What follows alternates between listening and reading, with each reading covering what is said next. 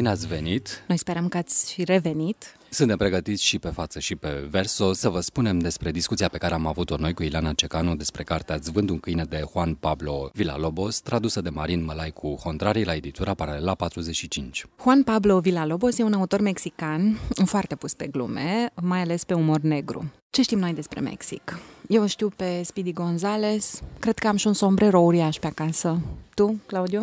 Eu o tot ascult pe Chavela Vargas și mm, îmi place fasolea mexicană. Stând noi să ne gândim cine ar putea fi un interlocutor familiarizat cu atmosfera și cu poveștile Americii Latine, ne-am amintit de festivalul ca o fiesta, Pelicula. adică Ileana Cecanu.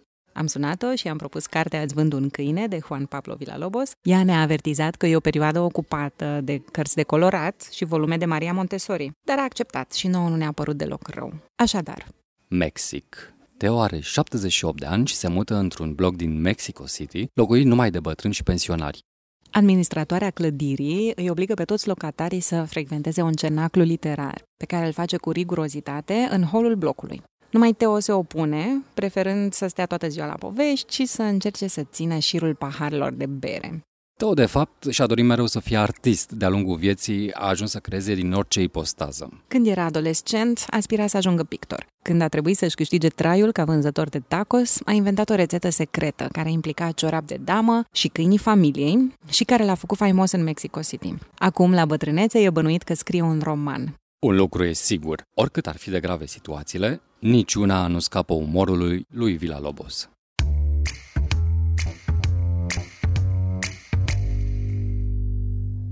Haideți să... Haideți să... Haideți să... Suntem acasă la Ileana Cecanu. Mulțumim că ne-ai primit aici, printre jucărele. Mulțumim tare mult. Cu plăcere. Atâta vreme cât nu sunt copii acasă, putem să avem o conversație. și suntem și lângă o biserică. Cum se numește biserica? Este Biserica Olari. E o biserică veche, foarte frumoasă, care are o, una dintre puținele toace din București. Țin să zic chestia asta, că bene, sunt beneficiarul unui concert în fiecare duminică dimineață. Se aude foarte, foarte frumos.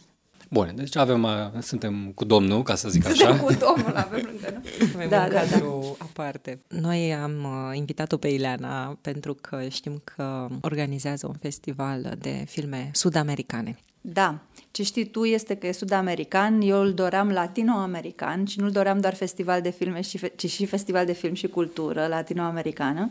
Iar anul ăsta, de fapt, am trecut un pic de la latino-american la ibero-american. Festivalul Pelicula. Da, da. Care are loc în fiecare septembrie și uh, zic că are loc în fiecare septembrie pentru că în fiecare an spun că nu mai fac o ediție următoare pentru că mi este foarte, foarte greu fiind un festival independent. Anul ăsta a fost a patra. Anul ăsta a fost a patra și a fost Focus Brazilia. Și apropo de subiectul discuției noastre, uh-huh. ediția cu Mexic a fost ediția a doua. Ce altceva mai face Ileana Cecan? Uh, Mai promovez uh, filme, uh, lucrez cu producători de pe piața noastră. Am lucrat și cu producători internaționali, dar acum lucrez în mod special cu producători de aici. Um, Lucrez puțin pentru TV Senc, ne promovez programele. Aș zice că face foarte multe, că um, știi cum e, genul de om care face foarte multe și în momentul în care trebuie să zică ce face, face atât de multe de din toate că um, oricum, din tot ce am făcut până acum, cel mai mult mi-a plăcut când am predat uh, cursuri de PR de film. Adică a fost cea mai mișto experiență. Toate au legătură cu lumea filmului, oricum. În mare, Promovare, da. nu, nu, PR, și teatru. festival și teatru. A, și teatru. Da. Bun, și vorbeam de film, vorbeam de carte și atunci zicem să facem legătura. În perioada aceea, în fiecare dimineață când ieșeam din apartamentul meu numărul 3C, dădeam în hol peste vecina de la 3D, căreia intrase în cap ideea că eu scriam un roman. Pe vecină o chema Francesca, iar eu, nici n-are rost să mai spun, nu scriam un roman. După ce ne salutam cu o ridicătură din sprâncene, începeam să așteptăm în fața ușii ascensorului care împărțea clădirea în două și urca și cobora ca fermoarul de la pantaloni. Din cauza unor comparații ca asta, Francesca le zicea tuturor vecinilor că mă dau la ea. Și pentru că îi ziceam Francesca, fără ca acesta să fie numele ei adevărat, ci cel cu care o botezasem în romanul meu. În unele zile treceau ore întregi până să vină ascensorul, ca și cum nu i-ar fi păsat că noi eram bătrâni. După ce în sfârșit se deschideau ușile, intram amândoi, începeam să coborâm lent și Francesca îi se urca sângele în obraj, numai pentru a crea un efect pur metaforic. Cartea este foarte filmică. Dacă ar fi să faci un film, uh, cum l-ai face? Sau ai face un film după această carte? Profesional vorbind, eu văd filmul ca un spectator. Chiar dacă am văzut foarte multe filme sau chiar dacă distribui filme în cinematografe, scopul meu este să-mi dau seama cum îl privește audiența, nu racorduri, cum e filmat, cum nu. Deci, ca profesionist, n-aș vrea să am o părere. Dar ca persoană care a citit cartea și și-a imaginat-o, persoanele, personajele, într-adevăr, sunt foarte vizuale, deci totul e super descris în detaliu, ți-l imaginezi perfect.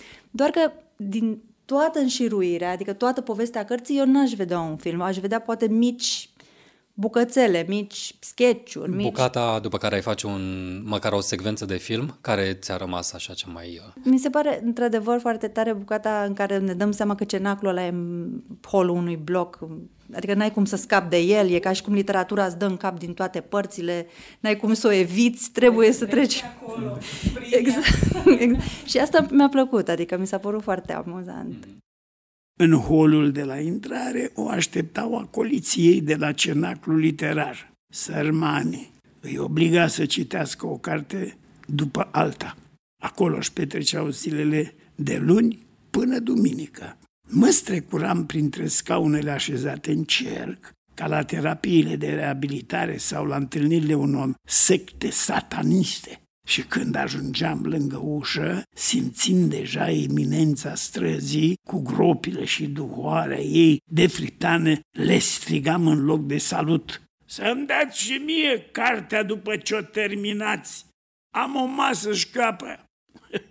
Dovada că cenaclul acela era de fapt o sectă e cât de mult rezistau ei să stea pe scaune. Erau niște scaune pliante din aluminiu cu reclamă la Bera Modelo. Ceva mai penibil nu puteai să vezi, dar publicitatea subliminală funcționa. Ieșeam din clădire și mă duceam direct la crâșmă ca să beau prima bere a zilei. Pentru a nu-mi depăși bugetul, eram obligat să număr câte pahare de bere beam zilnic. Și le număram cu mare atenție.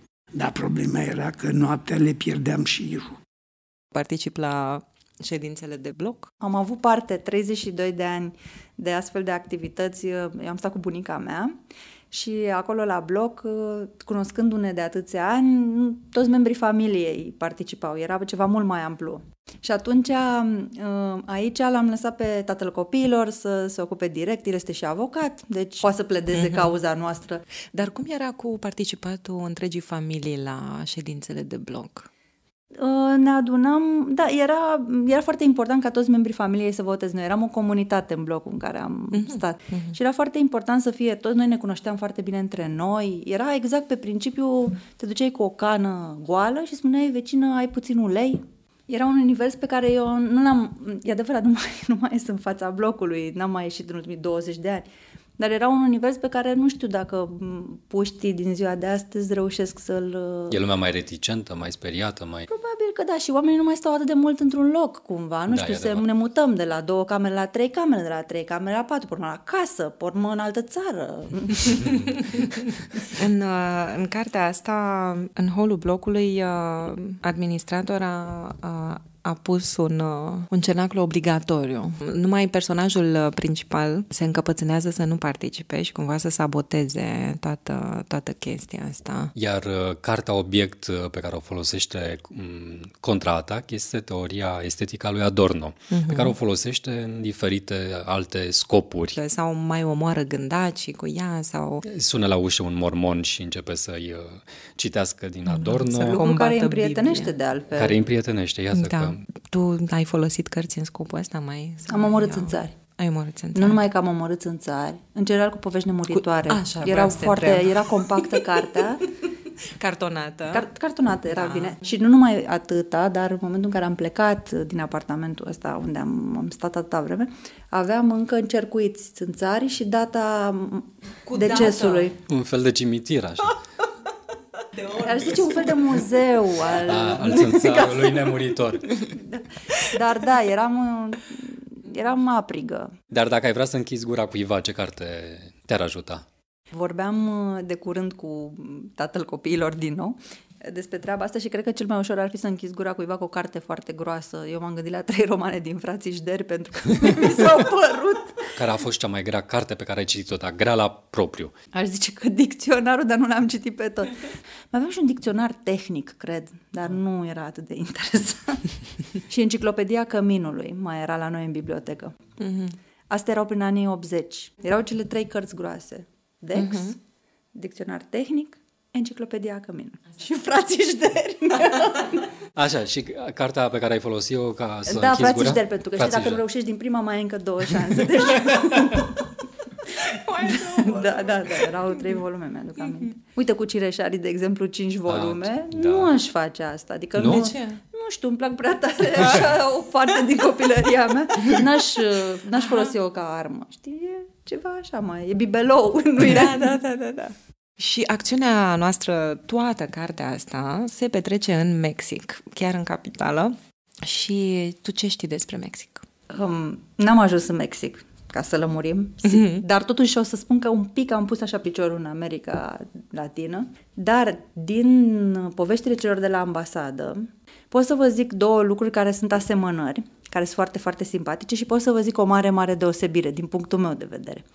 Ehm, asemănările erau legate de zona de a face lucrurile rapid.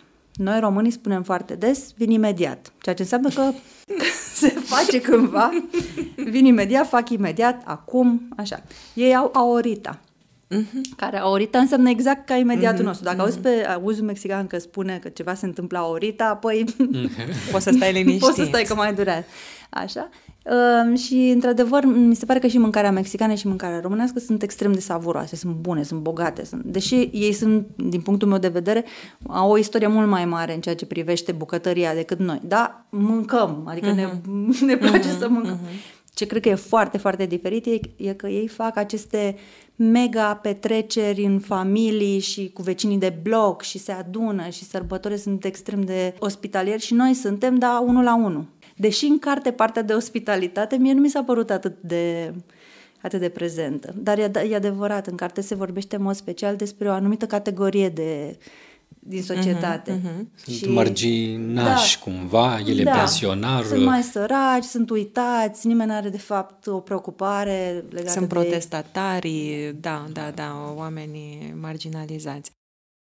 Clădirea avea 12 apartamente distribuite pe trei etaje, câte patru pe etaj. Toate erau locuite numai de văduvi sau de burlaci, ori mai degrabă de văduve și de fete bătrâne, pentru că ele erau majoritare. Clădirea se afla la numărul 78 de pe strada Basilia Franco, o stradă ca oricare alta din Mexico City. Vreau să zic la fel de dezolantă și cu asfaltul la fel de peticit. Singura diferență era tocmai asta, ghetoul vârstei a treia, edificiul bătrâneilor, cum îl numeau restul vecinilor de pe stradă. O clădire la fel de veche și de decrepită precum locuitorii ei. Numărul clădirii era exact vârsta mea, 78, cum v-am spus, numai că numărul clădirii nu creștea cu fiecare an care trecea. Ideea de comunitate e foarte prezentă, într-adevăr. Chiar mhm. dacă mm-hmm. există și oameni care nu sunt neapărat de acord cu ce se întâmplă în comunitate, mm-hmm. dar, mhm. într-adevăr, e foarte prezentă. Și cred că și ideea asta de tacos. Um, eu, de exemplu, am încercat la festival de foarte multe ori să aduc um, venuri cu mâncare specific mexicană, nu atât de mult ca să se mănânce. Bineînțeles că vreau ca lumea să guste și așa, dar se creează acolo, la taco, se creează o mică mm-hmm. Disteri- da, o mică agitație. Așa lumea mănâncă și stă de vorbă și ei sunt foarte mm-hmm. vocali. Dar la venurile cu mâncare, știi ce puneau în tacosurile alea? Pentru că, doamnelor și domnilor, în, acest, în această carte nu se știe ce se pune în tacos. Da. Acel câine nu este doar animal de companie, ci și un ingredient în uh, tacosurile sau da, care vine direct din uh, viețile intime ale personajelor până în mâncare, așa. Dar câinele ăsta tot apare și dispare în diferite momente din uh, viața personajului nostru. Ne tot întrebam ce, ce e cu el. Tu ce zici? Păi, m-am gândit și eu destul de mult, mi s-a părut că câinele ăsta e un, punct, un fel de punct de reper pentru momente care s-au au început sau s-au încheiat în viața autorului. Așa mi s-a mm-hmm. părut mie. Pentru că e momentul în care tatălui se decide să plece de acasă. Mm-hmm. E momentul în care, adică la primul câine mm-hmm. despre care ne vorbește. Cel care mănâncă și ciorapul și moare. Absolut. Ciorapul, ciorapul amantei. amantei tatălui și de aici începe un declin al familiei. Da, adică un declin sunt... sau un declic. adică se întâmplă niște lucruri, câinii ăștia, din punctul meu de vedere, marchează anumite perioade. După ce ascensorul se zgârția, oprindu-se la parter, Francesca mai croșeta o ultimă frază care pentru mine era deșirată, pentru că pierdusem firul perorațiilor ei. O să pățiți precum cei din Yucatan, care caută și caută, dar de fapt nu caută. Iar eu îi răspundeam, cine nu caută, nu găsește. Fraza asta spusă de Schoenberg mă făcea să-mi amintesc de mama în urmă cu 70 de ani, când îmi pierdusem o șosetă. Am căutat-o și am tot căutat-o până când s-a aflat că o mâncase câinele. Mama a murit în 1985 la cutremur. Câinele murise cu mai bine de 40 de ani înainte ei și, pripit cum a fost, n-a mai prins sfârșitul cel de-al doilea război mondial. A îngurgitat o pereche de ciorap din nylon foarte lungi, exact așa cum erau și picioarele secretarei tatălui meu. Eu am o imaginație destul de, mai ales din cauza filmelor la care mă uit și în momentul în care citesc văd. Adică e o relație uh-huh. de asta și vedeam și ciorapii de nylon, așa da. puțin rupți, le se dusese un fir. adică, formă, îl vedeam la al doilea câine pe el cum s-a chinuit să îndese acolo, uh-huh. mă rog, s-a chinuit să le explice celorlalți cum să îndese uh-huh. carne în ciorap, adică uh, mecanismele prin care ei se străduiesc să el se străduiește să omoare cel de-al doilea uh-huh. câine sunt uh, Adică e sadic, e brutal, e... Dar, Dar cu toate astea e... nu te, totuși nu ți se strepezezi dinții așa când citești. Nu, pentru că e foarte jovial. mult umor. Da. Este un, un umor negru. Am înțeles că una dintre trăsăturile fundamentale ale mexicanilor este asta legată de umorul negru. Nu cred că există jumătate de pagină în care, prin care să treci și să nu fie umor negru. De la mâncarea aia picantă, cred. se trage de da. jalapenos. da, da, da, da. Ți-a adus aminte de ceva cartea când ai citit-o? Măi, bucuria mea a fost că nu. Adică... Că a fost totul nou. A fost nou. Mm-hmm. Da, a fost nou. Drăguț. Mi-a plăcut starea ei. Starea ei a fost una familiară. Pentru că, într-adevăr, dacă ești într-o, dacă crești într-o comunitate de... Adică mi-a, mi Universul duceam... este da. familiar. De obicei, când citești o carte, după aia te duci să cauți autorul, să vezi cum arată, cum... Îmi place da? să fac asta, da. Uh, fac asta și la filme. Uh-huh. Eu nu mhm. prea citesc sinopsisurile filmelor, uh-huh. de multe ori iau țeapă, firește. Nu-ți place să te ghidezi, adică nu. după ele? Nu, da. adică nu mă duc de la un film pentru că mi-a zis cineva că e foarte tare. Nu. Mă duc la un film pentru că e ceva ce mă inspiră, ori mi se pare că am mai văzut ceva de regizorul ăla și aș vrea uh-huh. să mhm. văd ce a mai făcut, ori mi se pare că țara ar fi interesantă, e ceva din Islanda, aș vrea să... Adică uh-huh. eu am alte. Da, pentru mine a fost o surpriză foarte plăcută. Uh-huh. Și combinația de culori de pe copertă, țin să spun, este foarte reușită. Și combinația cromatică e foarte reușită. Mi-aș face o rochie așa, chiar vă recomand să vă duceți să căutați cartea apărut în România, pentru că m-am uitat în Mexic sau în afară, în Europa, nu arată atât de bine. Să ne întoarcem un pic la, la film, așa cum am început. Pe cine ai vedea în filmul ăsta? Bun, n-ai face tu filmul. Nu, n-aș face, m-am gândit pe cine aș vedea, însă. Așa. M-am gândit pe cine aș vedea pentru că mi se pare că personajul principal, Teo, seamănă foarte bine. Este un actor uh, român, se numește Laurențiu Bănescu. Este m- mm, foarte talentat. L-am văzut jucând și în umbre uh-huh. și în uh, 6,9 pe scara Richter uh-huh. și cred că are nebunia asta de a fi personajul principal al acestui film. Teo, pe care l-ai amintit acum, personajul principal, uh, are o vocație de artist de când uh, era mic și muzele parcă mai lipseau așa și tu crezi în muze? În inspirație. Cred că sunt lucruri care ți-aduc inspirație. Da? Da. Cred. Ce ți aduce, de pildă, ție inspirație? Scriam și o poezie când eram mică. M-am scris până prin clasa 11-a, 12-a, m-am oprit la un moment dat, dar uh, de mică visam așa, peisaj, mansardă. Mic, frumos, la geam, eu, birou. Ploaie? Ploaie, da. Un, un stilou, un pic, ceva să scrie așa Ce marcă? moale. Nu era, nu. nu era important brandul, era Mm, foarte cum important alunecă, cum nu? alunecă pe hârtie. Deci hârtie neapărat un pic galben, un pic mm-hmm. îngălbenit așa, nu trebuia neapărat să fie atât de veche încât să se facă praf. Dar da, asta îmi imaginam și asta mă inspira când... uh, Și mă mai inspira tristețea în sine, o stare de tristețe și melancolie mă inspira să creez ceva. Acum, Toaca, acum? Ce-ți inspiră? nu, acum puținul timp liber.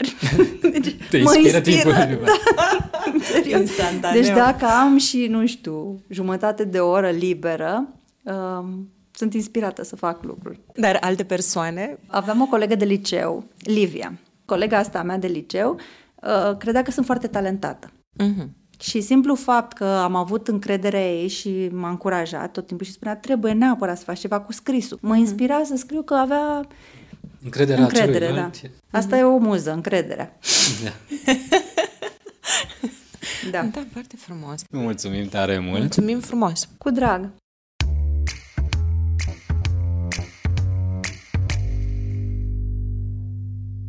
Întrebări fixe pentru răspunsuri mai puțin fixe.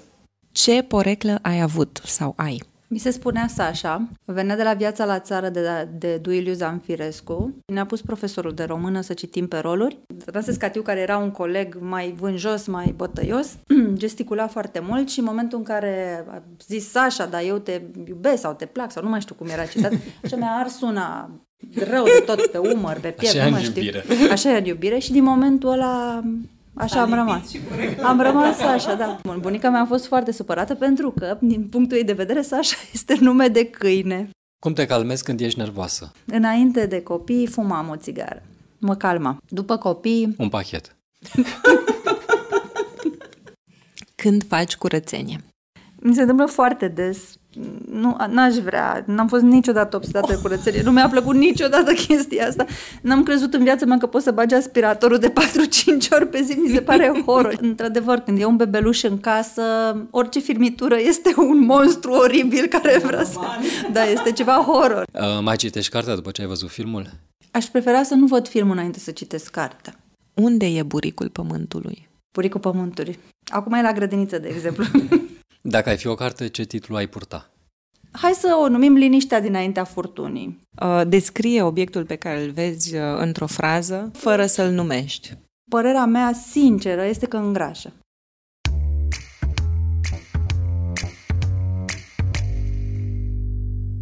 Cam așa cu incursiunea noastră mexicană, în care am adulmecat împreună cu Ileana Cecanu cartea lui Vila Lobos, Îți vând un câine, tradusă de Marin Mălaicu Hondrari la Paralela 45. Fragmente din uh, cartea lui Vila Lobos au fost citite de actorul Ion Haiduc. Eu sunt Simina Popa Iar eu sunt Claudius Firski Lăudat. și echipa noastră, bine dispusă ca întotdeauna, seniora Tudorița Șoldănescu, manager de proiect, seniora Ana Niculescu, responsabil de promovare și comunicare, seniora Andrei Nechifor, editor de sunet, seniora Andrei Busuioc, grafic și web designer, seniora Cristina Nițu, gazda proiectului și seniora Cadna, ilustrații și grafică. Față Verso este un proiect al Asociației Fala Portughieș, în parteneriat cu Cărturești, cofinanțat de Administrația Fondului Cultural Național. Următorul episod este despre cartea autorului uh, grec Makis Tsitas, dacă am spus bine. Ai zis foarte bine, se vede că mergi în Grecia. Da, da, mă străduiesc. Uh, și cartea se cheamă Martor mie Dumnezeu. Apărută recent la editura Art. Chiar în uh, traducerea domnului Claudius Firski lăudat. Vai, pam, vai. Pam. Episoadele apar uh, de acum înainte, săptămânal, Fiți pe fază. Uh, Așa că sunteți așteptați ca de obicei, uh, ori pe aplicațiile voastre de podcast, pe paginile pe care publicăm, Peste tot, de fapt. da, să le ascultați și să le spuneți și altora dacă v-a plăcut. Și spuneți-le și nouă dacă v-a plăcut.